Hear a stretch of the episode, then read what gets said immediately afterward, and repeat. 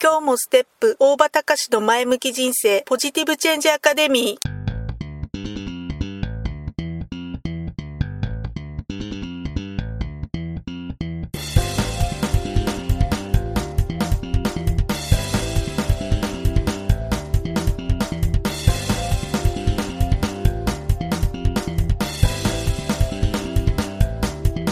今日もステップ大場隆の前向き人生ポジティブチェンジアカデミーは開業から20年行政書士として奮闘している大場隆が日々活動している中で感じたことを通して皆様に前向きな変化をお届けする番組です。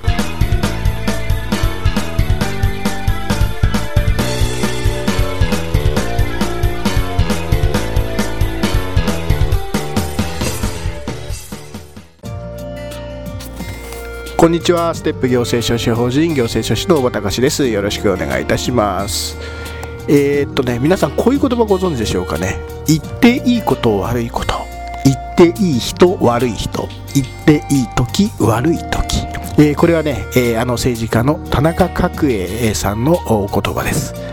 まあ、話の価値っていうのは、まあ、話の内容そのものもそうなんですけれども、えー、誰が、えー、発言しているのかその言葉っていうのは誰が発言しているのかっていうことによって、えー、実はその言葉の価値って大きく変わってして変わってしまうっていうことって、えまあまああることなのかなっていうふうに思います、まあ、同じ内容でも話す人が変わると、え聞いている側もが、え受ける印象っていうのも、え同じことを言ったとしても言う人が違うとその意味っていうのも大きく変わってくる、えー、まあ、そんなところなんでしょうね。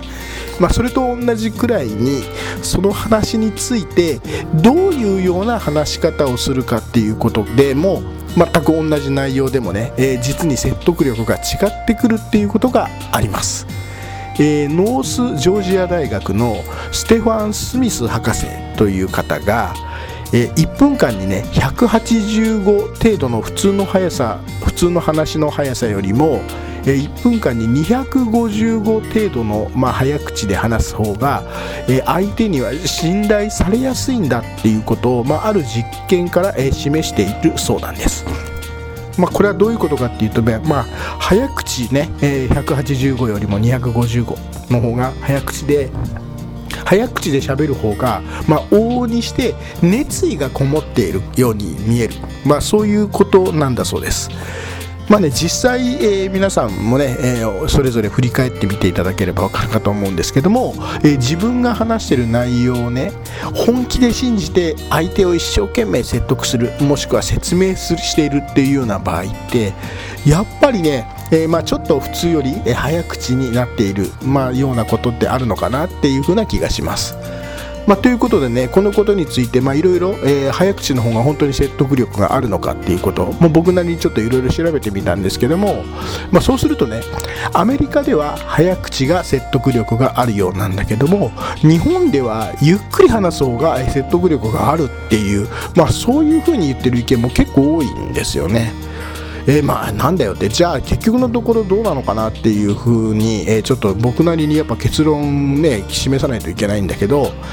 まあ今最終的な結論はこういうことです。テレビのニュースの世界ではね、え人間が最も心地よく話を聞ける、え言葉の速度っていうのは、えー、大体1分間に350文字程度なんだそうです、えまあ、さっきのデータよりちょまた若干早口なんだけど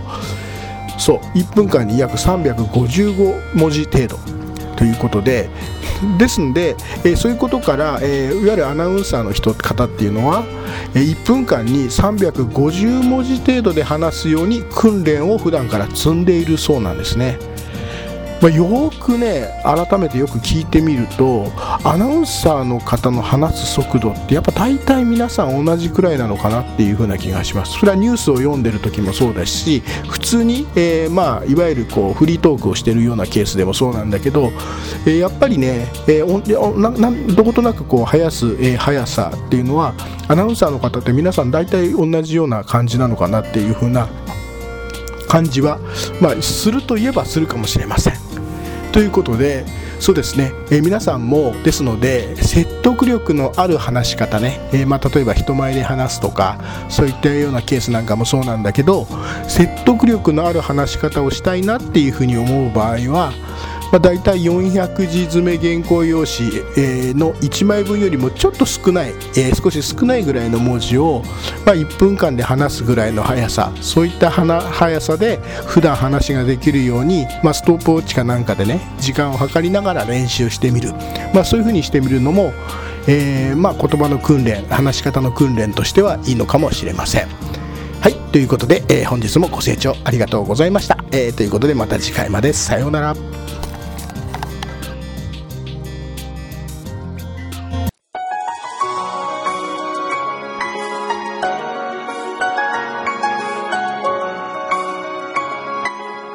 回の番組はいかがでしたか？